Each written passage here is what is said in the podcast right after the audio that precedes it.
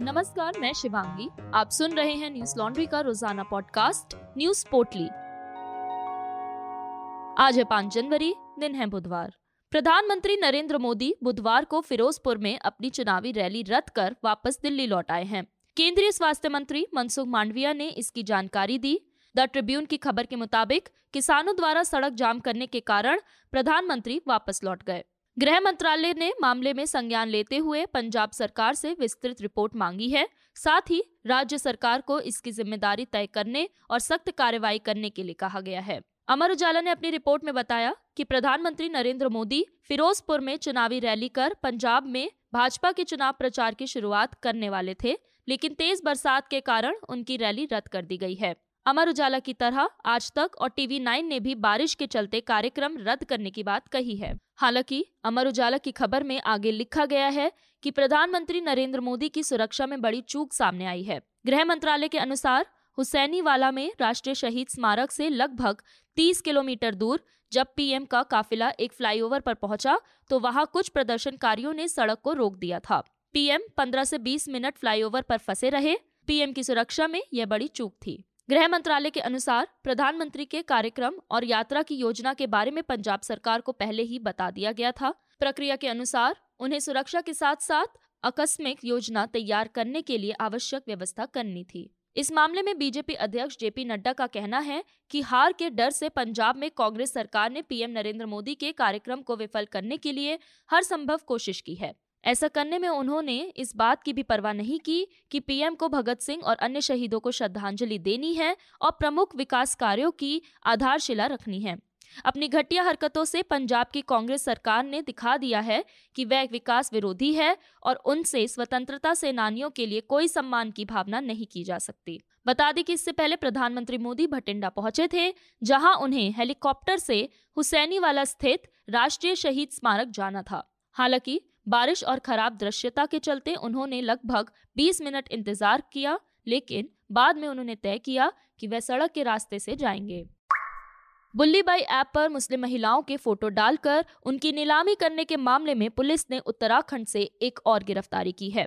अमर उजाला की खबर के मुताबिक युवक का नाम मयंक रावत है, जिसे मुंबई पुलिस ने देर रात कोटद्वार से गिरफ्तार किया है। रिपोर्ट के मुताबिक युवक दिल्ली के जाकिर हुसैन कॉलेज में BSc का छात्र है। हिंदुस्तान की एक रिपोर्ट के मुताबिक युवक ने मुंबई पुलिस को बताया कि वह एक चैटिंग प्लेटफॉर्म पर एक शख्स के संपर्क में आया था, जिसने उसे एक लिंक भेजा था। शख्स के कहने पर उसने लिंक शेयर किया था। बता दें कि बुल्ली बाई ऐप मामले में मुंबई पुलिस ने उत्तराखंड से ये तीसरी गिरफ्तारी की है। बीते मंगलवार को मुंबई पुलिस ने रुद्रपुर से 18 साल की श्वेता सिंह को गिरफ्तार किया था, जो इस मामले में मुख्य आरोपी है। मीडिया रिपोर्ट्स के मुताबिक श्वेता 3 अकाउंट संचालित कर रही थी। हालांकि फिलहाल उनके एक ही अकाउंट की जानकारी सामने आई है। इसके अलावा पुलिस ने बेंगलुरु से 21 साल के विशाल कुमार नामक युवक को भी गिरफ्तार किया है। विशाल इंजीनियरिंग का छात्र है। पुलिस के मुताबिक विशाल ने खालसा सुप्रेमिस नाम से एक अकाउंट खोला था। 31 दिसंबर को उसने दूसरे अकाउंट्स के नाम बदलकर सिख नाम से मिलते जुलते रख दिए थे।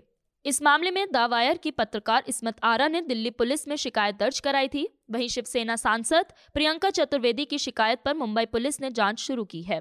मामले में संज्ञान लेते हुए मुंबई पुलिस ने अज्ञात अपराधियों के खिलाफ IPC की धारा 153A, 153B, 295A, 354D, 509 और IT Act की धारा 67 के तहत केस दर्ज किया था। वहीं दिल्ली पुलिस ने गिटहब प्लेटफॉर्म से इस ऐप के डेवलपर की जानकारी मांगी है। साथ ही ट्विटर को अपने प्लेटफॉर्म से इससे जुड़े आपत्तिजनक कंटेंट हटाने को कहा गया है।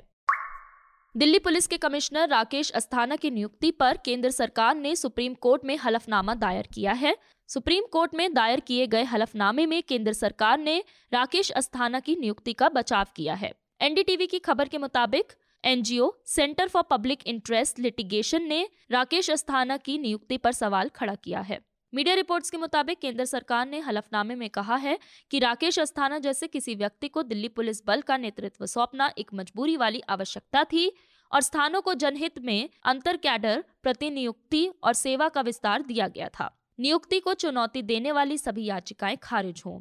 केंद्र का मानना है कि उसने महसूस किया है कि अलग अलग राजनीतिक और कानून व्यवस्था की समस्या वाले राज्य दिल्ली के लिए CBI, अर्धसैनिक बल और पुलिस बल में काम करने वाले अधिकारी की जरूरत है। इस तरह का अनुभव अधिकारियों के वर्तमान पूल में नहीं था, इसलिए सार्वजनिक हित में राकेश अस्थाना को दिल्ली पुलिस आयुक्त बनाने का निर्णय लिया गया।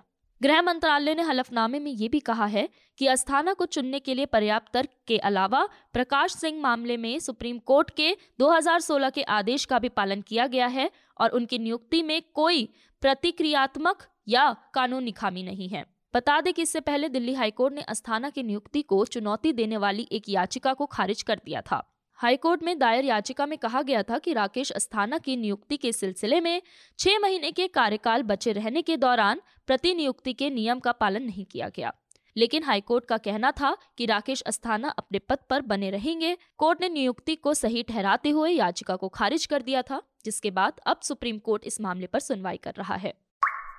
बीते 24 घंटे में देश भर में कोरोना के 58,000 से ज्यादा नए मामले सामने आए हैं और 534 लोगों की मौत हो गई।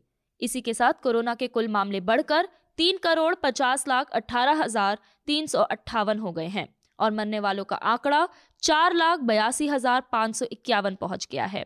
सक्रिय मामलों की बात करें तो ये 2,14,004 है। इस दौरान 15,389 लोग कोरोना से ठीक भी हुए हैं, जिसके बाद कोरोना से ठीक होने वालों की संख्या बढ़कर 3,43,21,803 हो गई है। वहीं अगर बात भारत में कोरोना वैक्सीनेशन की करें तो अब तक कुल 147.72 करोड़ कोरोना वैक्सीन डोज लगाई जा चुकी हैं। भारत में कोरोना के साथ साथ उसका नया वेरिएंट ओमिक्रॉन तेजी से फैल रहा है। देश में ओमिक्रॉन मामलों की कुल संख्या 2,135 है। ये अब तक कुल 24 राज्यों में फैल चुका है। महाराष्ट्र में ओमिक्रॉन मामलों की संख्या सबसे ज्यादा है। महाराष्ट्र में इसके 653 मामले सामने आए हैं। वहीं दिल्ली 464 मामलों के साथ दूसरे स्थान पर है। अन्य राज्यों की बात करें तो केरल में 185, राजस्थान में 174, गुजरात में 154, तमिलनाडु में 121, तेलंगाना में 84, कर्नाटक में 77, हरियाणा में 71, ओडिशा में 37, उत्तर प्रदेश में 31, आंध्र प्रदेश में 24, पश्चिम बंगाल में 20, मध्य प्रदेश में 9, उत्तराखंड में 8, गोवा मेघालय में 5, चंडीगढ़ जम्मू कश्मीर में 3, अंडमान निकोबार और पंजाब में 2 मामले मिले हैं। वहीं हिमाचल प्रदेश, लद्दाख और मणिपुर में 1-1 मामले सामने आए हैं। कोरोना के नए वेरिएंट ओमिक्रॉन के चलते दक्षिण फ्रांस से कोरोना का एक और वेरिएंट IHU सामने आया है। इस वेरिएंट के 46 म्यूटेशन हैं। NDTV की खबर के मुताबिक इस वेरिएंट की खोज दक्षिण फ्रांस में स्थित Mediterranean infection university hospital institute के शोधकर्ताओं ने की है। रिसर्च में कहा गया है कि दक्षिण पूर्वी प्रांत में एक व्यसक इस वेरिएंट से संक्रमित पाया गया था। इस वेरिएंट से कम 12 लोग संक्रमित पाए गए हैं। संक्रमित को भी टेस्ट कराने पर पता चला कि इस नए वेरिएंट में N501Y म्यूटेशन है, जो पहली बार अल्फा वेरिएंट में देखा गया था। शोधकर्ताओं ने 10 दिसंबर को इस वेरिएंट का पता लगाया था, तभी से इस पर अध्ययन जारी है। विशेषज्ञों का कहना है कि ये काफी तेजी से फैल सकता है। इसमें E484 के म्यूटेशन भी है, जिसका मतलब हो सकता है कि मौजूदा वैक्सीन इस पर असर ना करे। कजाकिस्तान में कई हफ्तों से हो रहे विरोध प्रदर्शनों के चलते केंद्र सरकार ने इस्तीफा दे दिया है। राष्ट्रपति कासिम योमात तोकायेव ने बुधवार सुबह देश में 2 हफ्ते का आपातकाल लागू कर दिया था, जिसके कुछ घंटों बाद सरकार का इस्तीफा स्वीकार कर लिया गया। राष्ट्रपति ने अली खान स्माइलोव को कार्यवाहक प्रधानमंत्री नियुक्त किया है और सरकार से तेल की कीमतों को नियमित करने के लिए कहा है। बता दें कि इससे पहले स्माइलोव कजाकिस्तान के उप प्रधानमंत्री थे। दरअसल लोग देश के सभी हिस्सों में ईंधन की लगातार बढ़ती कीमतों के विरोध में प्रदर्शन कर रहे थे। मंगलवार को विरोध प्रदर्शन उस वक्त और तेज हो गया जब अधिकारियों ने LPG की कीमतों पर लगी सीमा को हटा दिया था, जिसके बाद ईंधन की कीमतों में तेज वृद्धि देखी गई थी। DW की खबर के मुताबिक मांगिस्ताओ क्षेत्र में ज्यादातर लोग ईंधन के लिए LPG पर ही निर्भर हैं। इनमें वाहनों का ईंधन भी शामिल है। LPG की कीमतों की वृद्धि आम जरूरतों की चीजों की कीमतों पर भी प्रभाव डालती है। कोरोना वायरस महामारी के कारण पहले से महंगाई झेल रहे लोग इस वृद्धि से परेशान हैं। AFP की रिपोर्ट के मुताबिक जब भीड़ ने प्रदर्शन बंद करने का आदेश नहीं माना तो भीड़ को शांत करने के लिए पुलिस ने उन पर अचेत करने वाले हथगोला और आंसू गैस से वार किया। AFP ने बताया कि अनुमान है कि वहां पर 5,000 से अधिक लोग मौजूद थे। वहीं बाद में अलमाटी में पुलिस की कारों में आग लगाने की अनुचित खबर भी सामने आई थी। कई शहरों में आम जनता और सेना के बीच भी विरोध देखा गया। इसके बाद प्रदर्शनकारियों के बढ़ते दबाव को देखते हुए स्थानीय प्रशासन ने इंटरनेट बंद कर दिया और देश के कुछ बड़े हिस्सों में मैसेजिंग ऐप्स भी ब्लॉक किए गए। DW ने अपनी रिपोर्ट में बताया है कि इस विरोध को देखते हुए राष्ट्रपति तोकाएव ने देश के नाम एक संबोधन में कहा कि सरकार और सेना के दफ्तरों पर हमलों का आह्वान पूरी तरह अवैध है। सरकार नहीं गिरेगी, लेकिन हम विवाद नहीं, आपसी भरोसा और बातचीत चाहते हैं। हालांकि इन सबके बीच बुधवार को वहां की सरकार गिर गई और कार्यवाहक प्रधानमंत्री नियुक्त किया गया है। कैसे किया? हरियाणा के पूर्व पर्यावरण मंत्री और अन्य नेताओं ने अरावली में अवैध निर्माण और क्यों? सुप्रीम कोर्ट के आदेश के बाद फरीदाबाद वन विभाग अरावली में बने मैरिज हॉल और फार्म हाउस को तोड़ा गया, लेकिन गौशालाओं और मंदिरों को छुआ तक नहीं गया। इसे जानने के लिए हमारे रिपोर्टर बसंत कुमार और आयुष तिवारी की रिपोर्ट आप न्यूज लॉन्ड्री की वेबसाइट hindi.newslaundry.com पर जाकर पढ़ सकते हैं।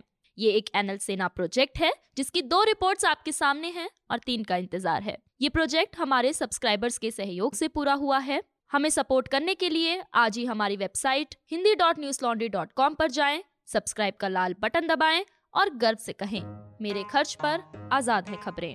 आज बस इतना ही। आपका दिन शुभ हो। नमस्कार।